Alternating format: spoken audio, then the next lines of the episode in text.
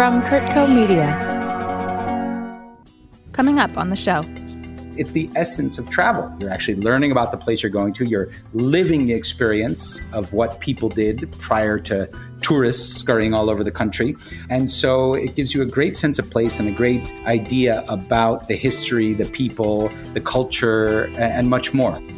That is the expert on luxury travel in Mexico, Zachary Rabinor. I'm Bruce Wallin, and this is Travel That Matters.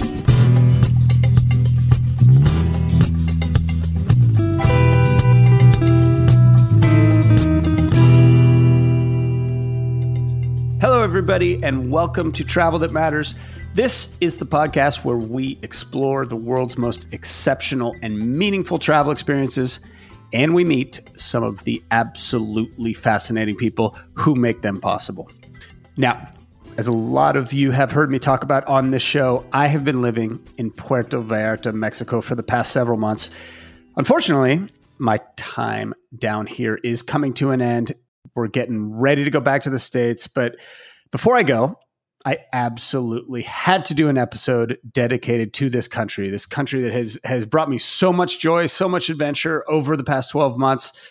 Look, my wife and I, we we obviously love Mexico before we decided to move down here with our youngest daughter, but this extended time here, the, the time that we've had in this country has really, really opened my eyes to so many different places and, and experiences and foods and traditions. And, you know, and as these things often go, the more I, I learn about Mexico, the more I realize that I'm really only scratching the surface. And, you know, I have done quite a bit of exploring and I've learned so much about traveling in this country and discovered so many I don't want to say secret spots, but but definitely lesser known destinations.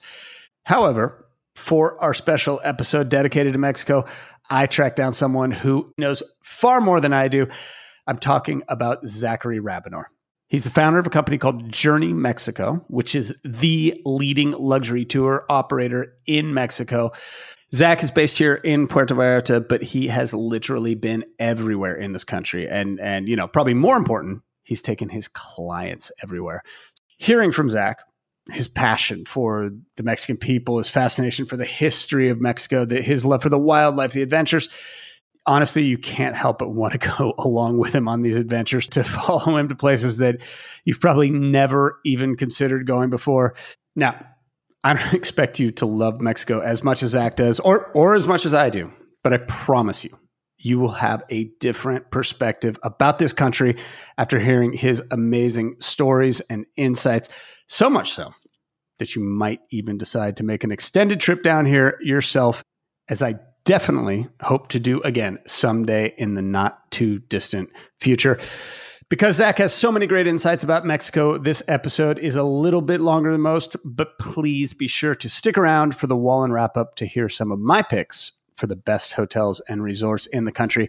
But for now, let's check in with Mexico travel expert Zachary Rabinor. Zach Rabinor, so great to have you on Travel That Matters. Thank you for joining us today. Glad to be here. Thanks for having me, Bruce. Awesome. Well, we are in beautiful Puerto Vallarta right now. We are going to talk a lot about Mexico, but I want to start first with surfing. You, you, I know, I know you're a big, big, big surfer, and you're about to go on a on a surf trip tomorrow, I believe. Where are you going? And uh, is this a new destination? First time there? What, what's the what's the story? Well, it's it's appropriate, Bruce, that you start with surfing because for me, everything starts and ends and pretty much has a middle with surfing too. so anyway, this coming weekend, I'm meeting up with some old high school buddies.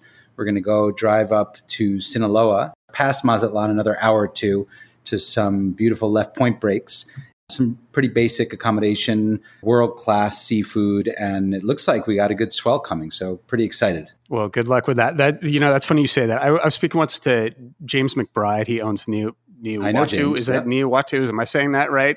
In Indonesia. Big surfing destination, but he's opening up a place in Costa Rica, as I'm sure you know. And he told me it all starts with surfing, right? It, because it's like, you know, in Costa Rica became a destination because surfers started going there. And the more surfers came, eventually, you know, they brought their friends or their spouses or whatever, and it grew into what it is today. And and I think we've seen that with a few. I mean, Indonesia, Bali certainly is it could be a, a similar story. There's so many places, and it's funny. We always say first it's the surfers, then come the lonely planeteers. and then from the lonely planeteers comes more mainstream tourism. And even in Mexico, if you look at places like Sayulita, like Todos Santos, like Puerto Escondido, which is now having a boom beyond surfing, Yep. it's the surfers that find these far out, beautiful, pristine coastal places, obviously with waves. And that brings a different breed of traveler because the real mainstream looks for calm waters, places to swim. And so those places ultimately are beautiful and nothing against them, but they do become crowded and busy. Right. Whereas the surf spots have their own protection built in. That's the waves because people say, well, I don't want to go there. You can't swim. But ultimately, it brings kind of an edgier, more bohemian type of crowd. And, and I think the places I just mentioned are like that. Costa Rica, certainly. Northern Peru, a place called Mancora, Montañita in Ecuador. Um, these were all my stomping grounds as I led people on trips throughout um, South America, Central America, and Mexico, principally.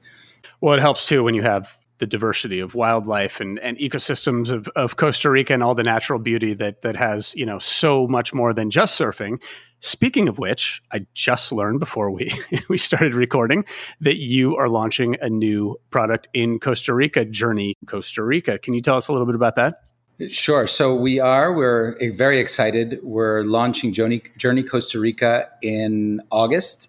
It's been in the works for some time. I lived in Costa Rica back in the 90s. In fact, my first real introduction to Latin America was Costa Rica in the late 80s. My my best friend who even to this day is still one of my closest friends. I met him in the laundry room at Cornell and he had a Surf Costa Rica shirt on. And this is back when people thought Costa Rica was an island in the Caribbean, right? And I went and visited him in 1989 and I just fell in love with Costa Rica, with Latin America, with the kind of boundless frontiers, open space, lonely waves. So the opening of Journey Costa Rica is really like a full circle for me. I'm super excited about it. Looking to, like in Mexico, really focus on the high end and ultra luxury market. That's funny. Your Costa Rica story reminds me of my own Costa Rica story back in probably about the same time, a little bit later, early 90s, I think. I got a call at work one day from a friend, and he said, Hey, I'm going on a surf trip to Costa Rica tomorrow. My brother in law was supposed to go with me, and he just broke his arm, so he can't go. Do you want to go? I honestly didn't even know what Costa Rica was. I mean, I'd heard of it, but I didn't, you know, I didn't really know. And let's just say, it, like you, I think that trip kind of changed the course of my life. So it is a it is a special place, but we are here to talk about a place that you and I both love, also maybe even more than Costa Rica, and that is Mexico. You live in Puerto Vallarta. You have a, your your company is based here. How did this all come about? How did you end up in Puerto Vallarta, and why did you choose this particular location in Mexico?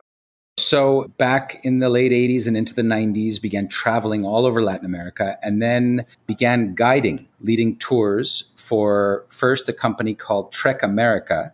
And then through that experience, became very much entrenched in a whole community of guides that were leading people for a number of different companies and ended up working principally for a company at that time called Gap Adventures, which now is a, a big successful company called G Adventures.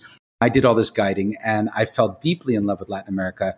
And in particular, I was fascinated with arguably the two most important, historically, the two most important regions, which were the Andean region, right? The Aymara Inca region of, of Peru, Bolivia, Ecuador, and the Aztec Maya region, right? Or the Mesoamerican region. And what really tipped the scales for me and why I thought Mexico was such an opportunity is because we Americans really perceived Mexico as just solely a sun and sand destination, uh, or, or, perhaps back in my day, more of a tequila shooter spring break destination, right?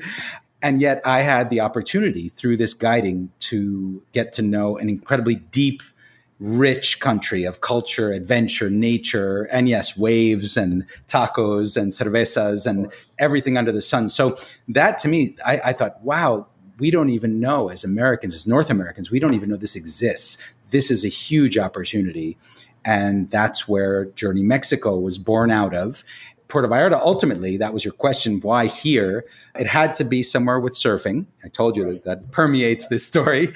And I felt like Los Cabos, you know, Puerto Vallarta was the right mix of connected to the center. Mexico is a very, you know, kind of capital dominated country where everything happens in, in La Ciudad de Mexico. Mm-hmm. And you could also access the colonial heartland. You could get down to the southeast, which is such an important part of our business as well. And yet you could also get up to the northwest with the incredible nature and landscapes of the Copper Canyon and Baja as well. So I did fail to mention that my wife also looked at the different destinations that I was proposing and saw that there were good schools, friendly locals, good healthcare in Puerto Vallarta, and an incredible quality of life, which I have to say, we've been here now in Puerto Vallarta for 16 years and we just love it. It's amazing well, I'm 15 years behind you, but I, I, agree wholeheartedly. It really is a great combination of so many of the things that that many of us do love about Mexico. And as you mentioned, there are a lot of things to discover about Mexico that that I think still a lot of you know most people don't know about. You know, because it is it is a lot of the the sun and sand, right? But let's start with Mexico City because you you mentioned Mexico City. I'm, I'm, sure you spent a lot of time there. Tell me about like what makes that city stand out as an international metropolis. I mean, it really is a different place. And and and what do you love about it? And like, what do you think people why people should discover it? And, and particularly like right now. Sure. So I think it's such a great question. And Mexico City is such a great example of everything we're talking about because, first of all, it's located at about 7,000 feet above sea level, right? People's imaginations and images of Mexico ultimately are flip flops, bathing suit, pool, beach. By the way, my, my wife got altitude poisoning when we were there a couple weeks ago. So, yes. it's high and it's surrounded by even higher mountains, right? You've got 18, 17, 18,000 foot peaks glaciated that ring the Valley of Mexico. It's also historically the most important place in Mexico. It's where the Nahuatl, the Mixteca, uh, the Mixteca, the, the Mexica, which were the original Mexicans, the Nahuatls, speaking uh, indigenous people, came to, where their whole creation myth came to fruition with the eagle standing on top of the cactus with the snake in its mouth. That's where they had to settle. You know, this is the creation myth and story of ancient America. And it continued to be the most important place in pre-Columbian Mexico, and then once the the conquest and the colonization as well. Modern day Mexico is fascinating, right? So you've got an incredibly bustling, chaotic city. It's 20 million plus, one of the world's biggest cities. But it's also got these little neighborhoods, amazing colonial architecture, and, and you've got all the different layers of art, history, cuisine, it's got this incredible vibe right now of the contemporary creative class, which is going on in La Roma and Condesa. But everything that happens in Mexico happens in Mexico City in terms of politics, history, art, culture, food, you name it. So, if we're talking about Mexico City, I think one of the first questions that people are going to, that comes to mind for a lot of people, is safety right is it safe i know when you know when we came down here originally the first question that most people asked us was, you know, is that safe to move to Mexico? Are you running a security risk with your children, with your whatever? So, you know, clearly Mexico does have security issues. There's no way around that. What are your thoughts on that issue, first of all? And then also what do you do to ensure the safety and the, the protection of your of your clients? Sure. I think if we're honest, all big cities have security risks and safety risks. I think there's no way to ensure safety, but there are ways to mitigate risk. And that's the way that we look at it in Mexico. And there's some very basic traveler recommendations that everyone can use. Don't drive at night, stay out of establishments of ill repute. um, knowing in, in New York City or in Detroit or in San Francisco, there are places that you should not be at, and those risks intensify depending on what time of the day, what day of the week, what part of the year. Right. And that's the same exact way to approach Mexico City and all of Mexico, honestly. There are issues that happen, and that's unfortunate. I'm not going to gloss over it. But typically, if you follow some very basic rules that I just mentioned a few of, you probably avoid 95% of those of those issues do you see that situation improving currently or or you know in the future? And then also with what we're going to talk about some of these maybe more off the beaten path destinations how does how do those issues affect exploring going a little bit deeper into mexico? Look, I think overall the situation in Mexico has been on a long and steady improvement in terms of quality of life for Mexicans and visitors alike and and in terms of security as well. I think that we're on a long and steady improvement. The intertwining of the United States and Mexico, and especially in terms of tourism, this is business, and the country as well as the government, the private sector, everybody is very much interested in creating a good environment, a safe environment for people to come and visit and enjoy.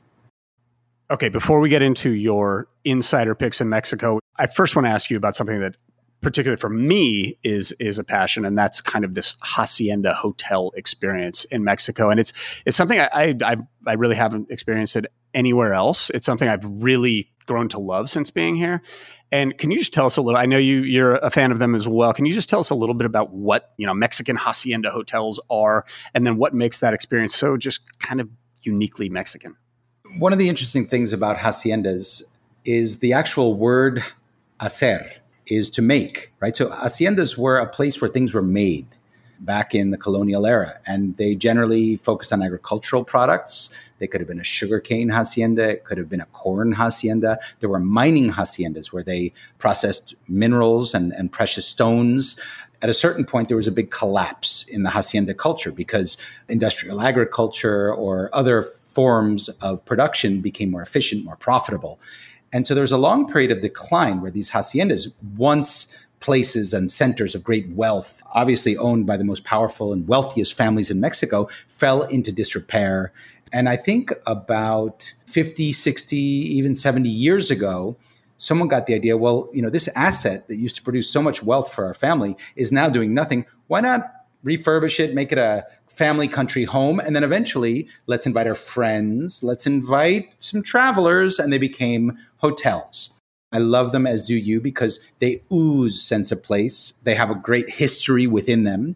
It's the essence of travel. You're actually learning about the place you're going to. You're living the experience of what people did prior to tourists scurrying all over the country. And so it gives you a great sense of place and a great idea about the history, the people, the culture, and much more. And some of them have just been so spectacularly restored. They're just gorgeous places. I'm actually, as you know, tomorrow leaving for Hacienda de San Antonio, where I've never been before. I read about that place something like 20 years ago and I've been dying to go there ever since. It looks absolutely magical in the, you know, the shadow of the the volcano in Colima with the beautiful Spanish colonial buildings and and everything. So I'm very much excited for that. Tell me a little bit about a few of your favorite. I know Hacienda de San Antonio is is one of them. What what are some other ones that you like? I absolutely love Hacienda San Antonio. It is one of my favorites. I think you're going to love it. Others that I love, many people are aware, we have an amazing benefactor and champion of Mexican culture and haciendas, who is Roberto Hernandez and his now foundation, the Hacienda Foundation. And they have hundreds of haciendas that are in different phases of renovation. And there are five of them that are actually operate as hotels these days the Hacienda de Temozón, San Jose, Santa Rosa, Uayamón, and Puerto Campeche, which is actually a, a series of colonial mansions in the center of Campeche. And that's another point, right? It doesn't necessarily have to be a hacienda. There are colonial mansions you know the point is authenticity a sense of place a sense of history and not just a big cement structure that's meant to pack tourists into it's a real authentic feel. And I think that's what you like about it. That's what I love about it. The Hacienda San Gabriel de las Palmas, that's in the state of Morelos, absolutely adore it. There's this beautiful little colonial home in this in the town of Pátzcuaro called the Real Casa de la Aduana. Good friend Gemma Macuset and her husband Didier, crazy French artist, musician. One of the best places in all of Mexico. It's four bedrooms, right? And Mexico is full of these incredible accommodation options to begin with. We're going to take a quick break, and we'll be right back to hear Zach Rabinor's Insider Destinations in Mexico.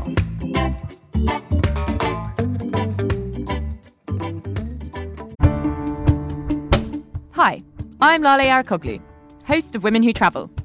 Women Who Travel is a transported podcast for anyone curious about the world. We talk to adventurers and athletes. I've raced the Godzone Adventure Race, which is on the South Island and goes through the mountains down in the Southern Alps on New Zealand. That was eight days spent out in the wilderness. And chefs. Iranian food is home, it's family, it's love. And we share dispatches from our listeners.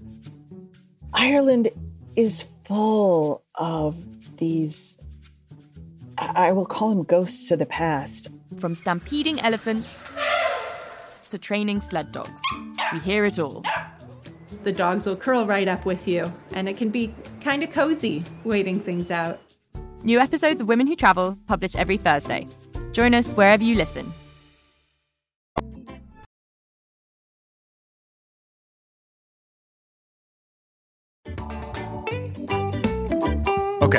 So we've touched on Mexico City, Puerto Vallarta, surfing in Sinaloa, which is probably not what most people are going to come to Mexico for, but I but I appreciate you doing that. And the hacienda experiences.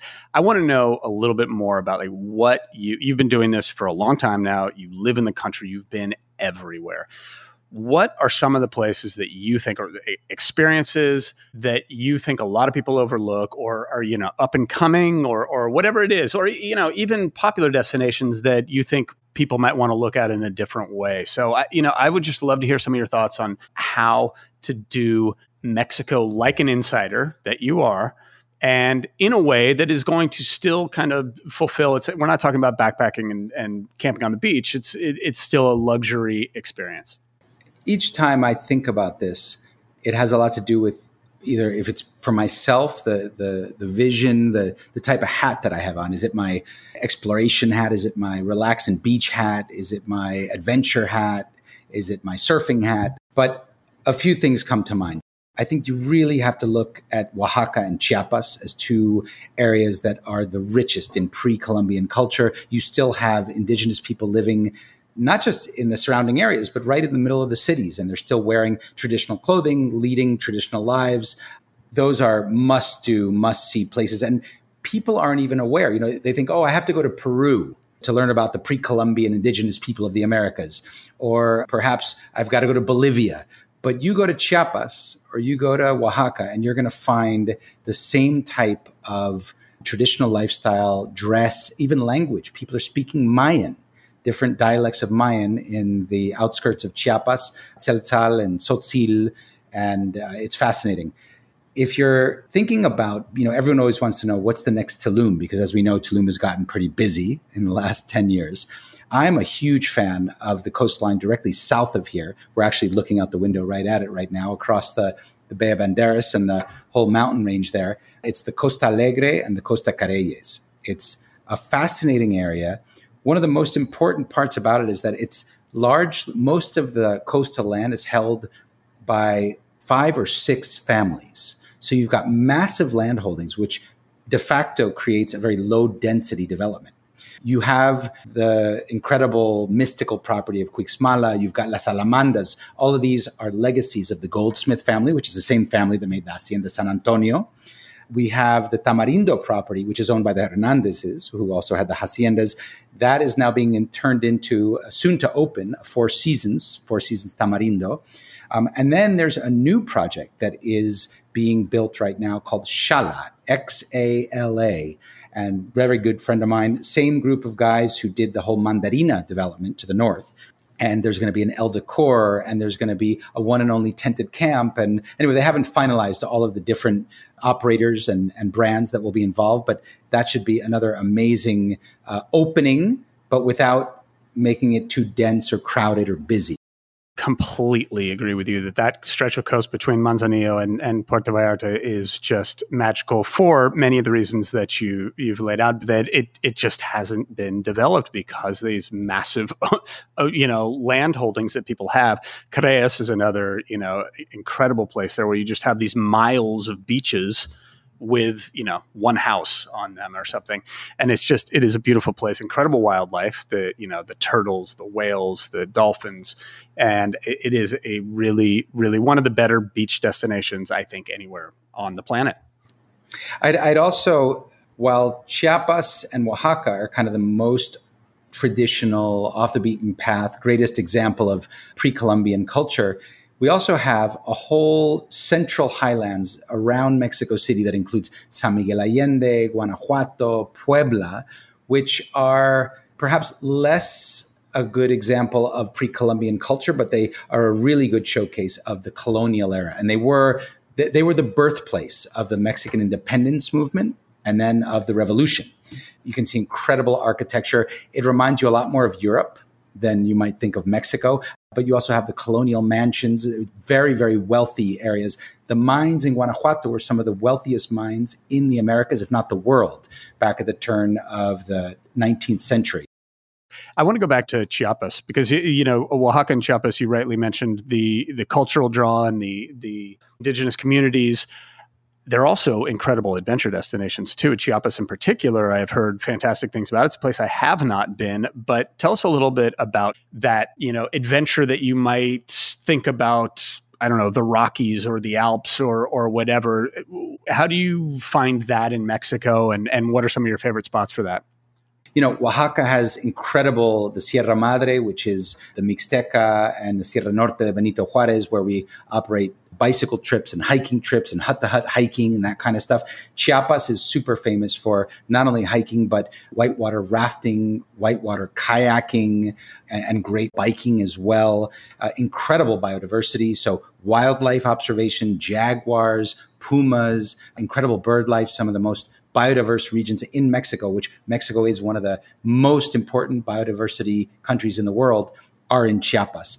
Now, continuing this adventure conversation, you have to talk about the Northwest, and that would include Baja California, both Baja California and Baja California Sur, and you know the whole Copper Canyon region, which is Sinaloa, Sonora, and Chihuahua as well, the three states.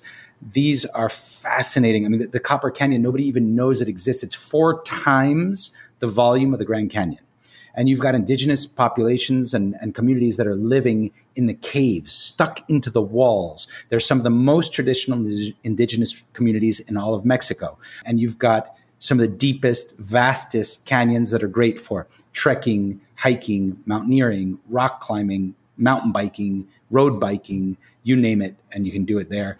Baja Sur, uh, especially around the areas of La Paz, uh, Todos Santos, Loreto, incredible adventure destinations as well, especially for the Sea of Cortez. You're talking about snorkeling, scuba diving, some of the most incredible biodiversity in the world. Uh, Jacques Cousteau called the Sea of Cortez the world's aquarium. So, I mean, you're talking about whales, dolphins, manta rays, giant mantas, and every other kind of species you can imagine. I think that it really ranks up there with Galapagos Islands in terms of biodiversity and the whole Baja Peninsula, really. The, the Pacific coast of Baja, super famous for its gray whale migrations. There's also blue whales on the Sea of Cortez side. So it's really a, an adventurer's type of destination. Go, uh, uh, Copper Canyon, quickly on that. I, I know that the train is the primary way people people explore that. How do you recommend going through the Copper Canyon? Because it, it is one of kind of the world's wonders that, that I agree a lot of people don't know about. But it's not exactly next to anything. you know, it's it's a, no, it's a hard no, place no. to get. So, how, what's the best way to kind of explore that? Look, it's this is really now a, an adventure destination, not just in the sense of activity, but it's it's for intrepid travelers, right? You don't have five star hotels. You do have beautiful boutique lodges and wilderness lodges that are absolutely adequate, comfortable, have hot water, running water, bathrooms, and all that. It's not near anything. And I think that the type of people that it attracts understand that. If you want wild, you got to get out there, right? If it's an hour from a major international airport, well, you're going to find a lot of other people there too, right? So it goes to the territory. You definitely need to take the train. You can drive through the Copper Canyon. I've done so several times on expeditions, but the really the, the best way to do it is the train. I like going from the Los Mochis or even El Fuerte area up into the Sierra rather than coming down because you get to see that, that that transition from the lowlands up into the high Sierra is the most interesting part of the train ride and that you don't really get to see as well if you're coming down because of the timing of the train. So it's kind of in the dark if you come down rather than going up. And then I would highly encourage people not just to go and tick it off your your checklist and kind of say, "Oh, I went to the Copper Canyon," but take the time. It needs at least a week. You got to get down into the bottom of some of these canyons, you know, not just look at it from up top. And that's really the, the trekking trip in the Copper Canyon was the first iconic trip that we kind of founded the company with. We wanted to bring people deeper and that's a good analogy for kind of what we've sought to do with Journey Mexico is go deeper into Mexico, authentic, off the beaten path, and find, you know, what the country really has to offer and share with people. That is definitely something I need to do before I leave here. Um, okay, so we've talked about adventure. We've talked about kind of in, indigenous culture. One thing we haven't talked about is is food. Is there is there a part of Mexico? I think you know Oaxaca also could clearly be the pick there. But is there a part that you think is just a food destination? Look, I think I think at this point this is not really news, right? We've got a couple of extremely popular food hotspots: Oaxaca, Mexico City for sure, Merida. I'd also add the Pacific coast, right? If you're a seafood junkie, like from Puerto Vallarta down to even the Central Pacific coast, even the, the coast of Baja as well is amazing. Where we're going up in Sinaloa, we're going to have some of the best seafood in the world. But the I think what's important to mention is that Mexico, like like the US, it's very regional, right? So the food you eat in Baja is very different than the food you eat in Merida.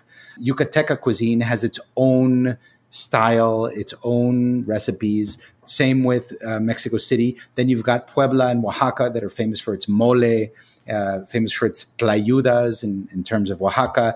I mentioned the seafood on the Pacific coast, the Baja fish tacos, right? That's become famous in the US. And we even know that in the northwest of Mexico, you eat more flour tortillas than corn.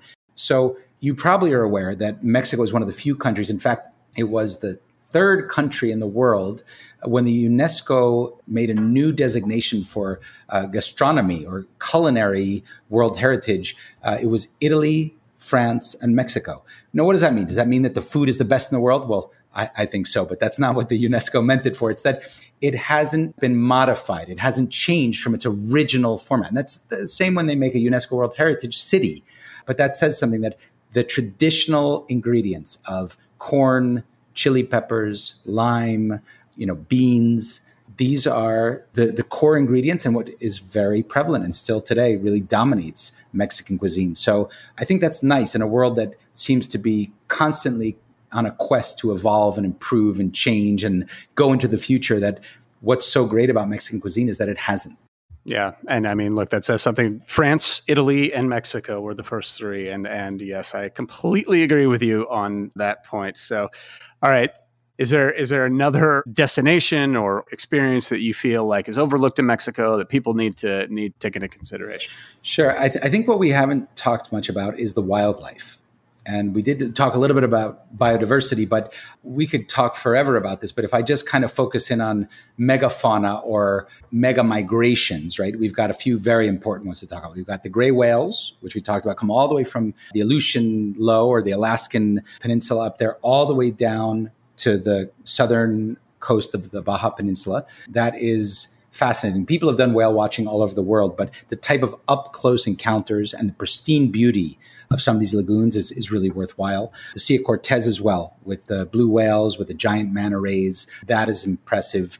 The butterfly migrations. Okay, and these are now into the highlands of the Sierra Madre. It doesn't sound, you know, th- these are not lions, tigers, or bears, but when you've got hundreds of millions of monarch butterflies all exploding into, um, I've seen grown men cry literally in the midst of this. It's a spiritual experience. It's, it's wild. We also have some incredible aggregations of sea turtles. And that's another important point is Mexico is one of the most important countries in the world for sea turtle migration and nesting, especially the endangered sea turtles, which are leatherbacks and green turtles and black turtles. The coast of Michoacan, of Oaxaca, of Colima are some of the most important sea turtle nesting and migration grounds in the world. And you can time that to, you know, we know when they're coming and to see an entire beach moving with hundreds of thousands, if not millions, of sea turtles at once. It's a spiritual experience as well. It's a it's a mind blowing experience. Whale sharks. We've got two different major areas. You can see them: Sea of Cortez around La Paz, or even Loreto, even up to Bahia de Los Angeles. Uh, we also have the Caribbean, right? Depending on the year, sometimes they aggregate closer to Isla Mujeres. Other times it's closer to Isla Holbox. But these are two, again, amazing wildlife experiences. And then I did briefly mention that we've started to do some jaguar observation in the Calakmul Biosphere Reserve. That's in Campeche, the state of Campeche, right on the border with Chiapas. So uh, Calakmul is right along the border, southern border with Guatemala to the east of Chiapas.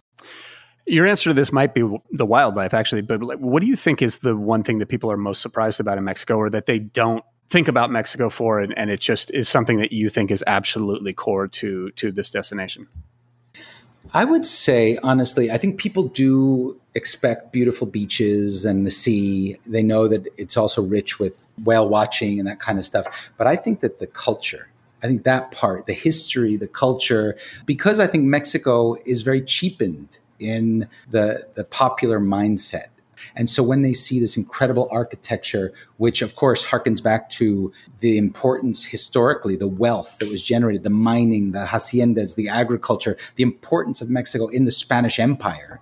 And then beyond that, the pre Columbian history, you know, the indigenous cultures, the archaeological sites. Um, you kind of, many people have gone to Tulum or Chichen Itza, but if you go into the jungles of Palenque, you, you start to learn about the engineering achievements, the architectural achievements of the Maya, the Aztec, and the other, the Mixtec, the Zapotec, the, all the indigenous cultures, which were many that preceded them you start to realize what a rich, diverse, complex country, which is then reflected in the art, the food, and all the modern contemporary expressions of those things. I think that that's what blows people away is how diverse, how deep, how complex a country Mexico really is.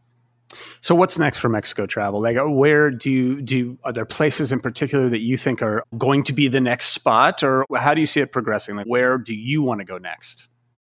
Well, I want to go to Sinaloa and go surfing. And if you want to know what's you, you next on the coastal scene, follow the surfers. So watch that space.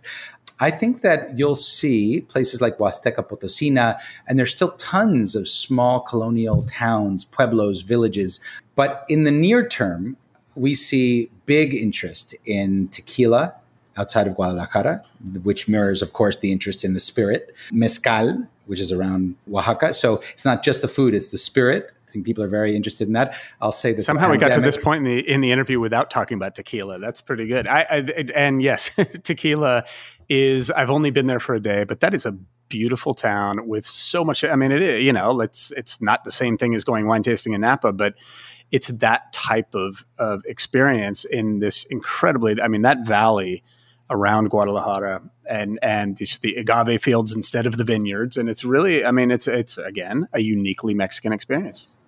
It is, and those landscapes were actually deemed UNESCO World Heritage Landscape, the blue agave fields. I was actually going to. You, you said it's not like going to Napa.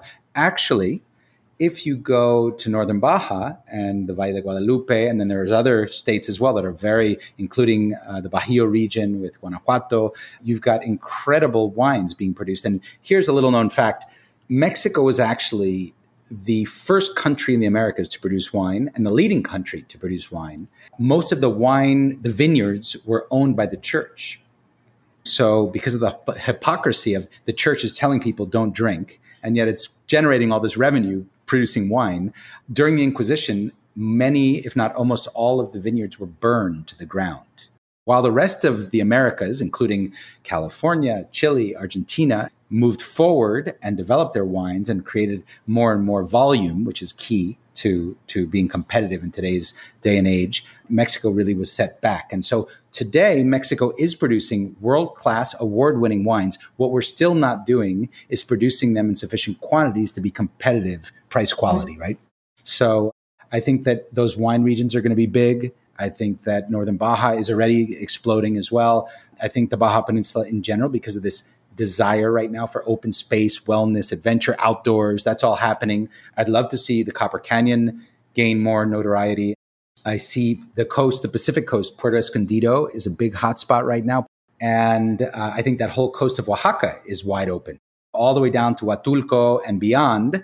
There's a whole series of surf breaks down there that are attracting people, investment, wide open, pristine, beautiful lagoons. That's all around the Barra de la Cruz area about an hour further than Huatulco. But even between Huatulco and Puerto Escondido, where you have Mazunte and Puerto Angel and Zipolite, which are all kind of the, the hippie escapes back in the 80s and 90s, are starting to have real hospitality come in. Valle de Bravo, that's a huge one, and it's a really interesting area for adventure travel, for getting out of the city, for wide open places. Where is that one located? Uh, Valle de Bravo, it's about an hour and a half outside of Mexico City to the north. I think those are all up and coming places.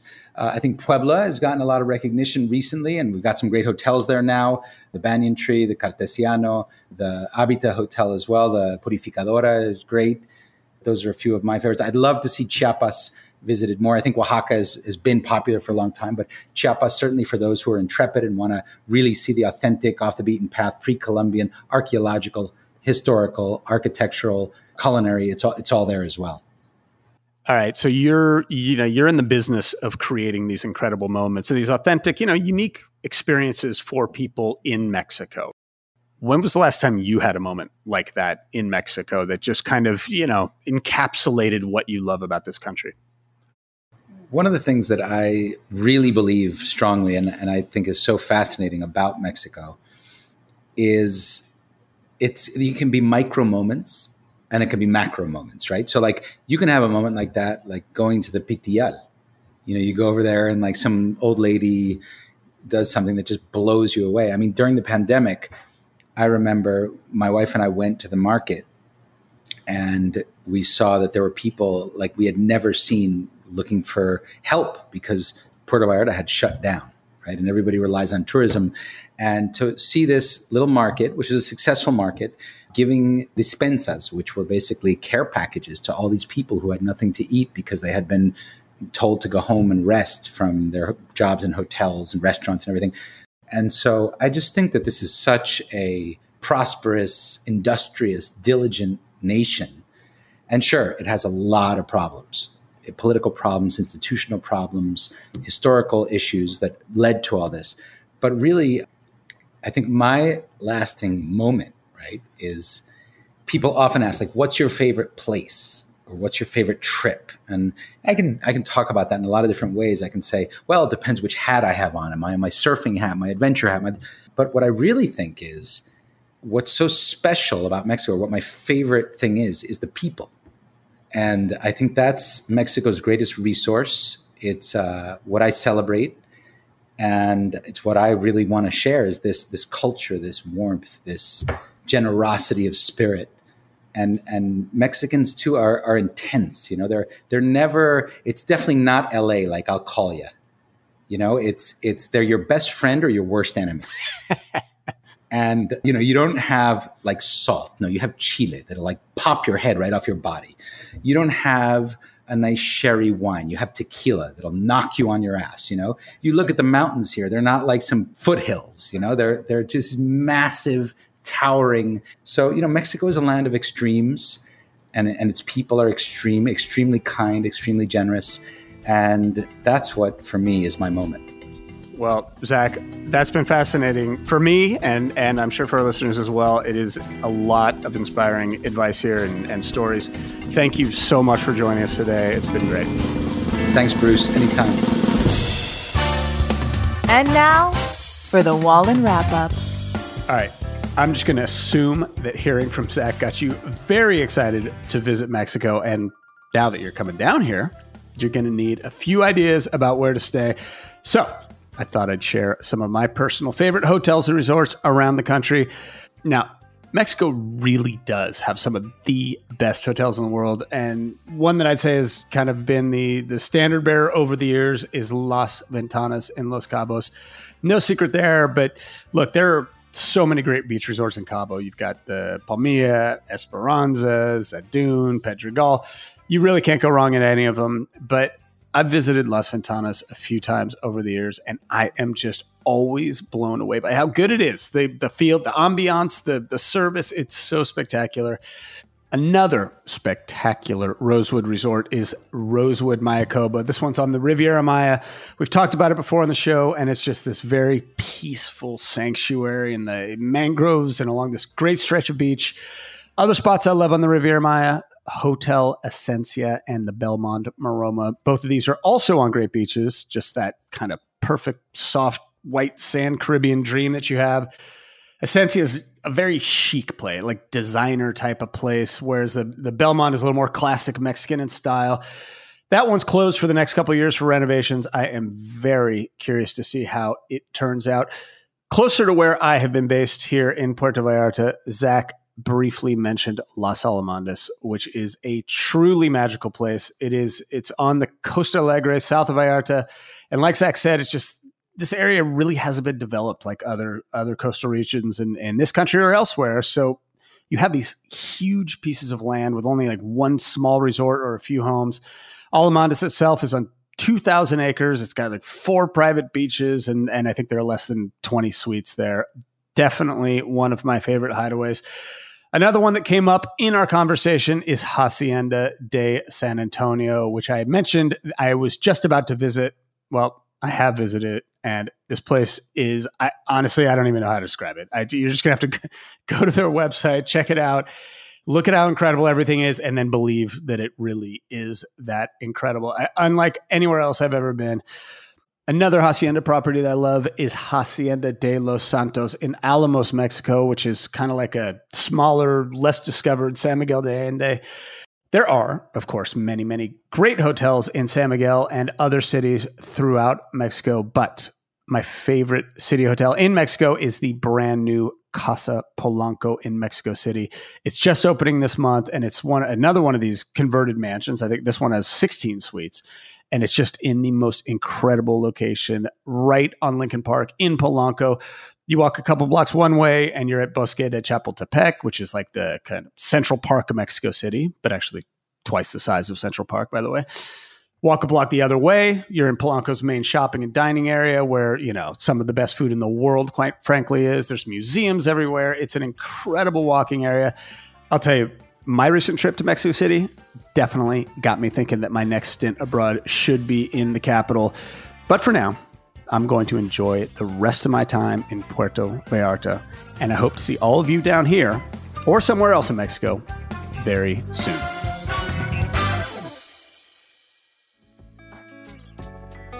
I'd like to thank Zach Rabinor for joining us today on Travel That Matters. For more information on Journey Mexico or some of the amazing destinations that we talked about today, please check out our show notes or visit curtco.com backslash travel that matters. Travel Matters is produced for CurtCo by AJ Mosley. Music by Joey Salvia. I'm Bruce Wallin, and we'll see you down the road.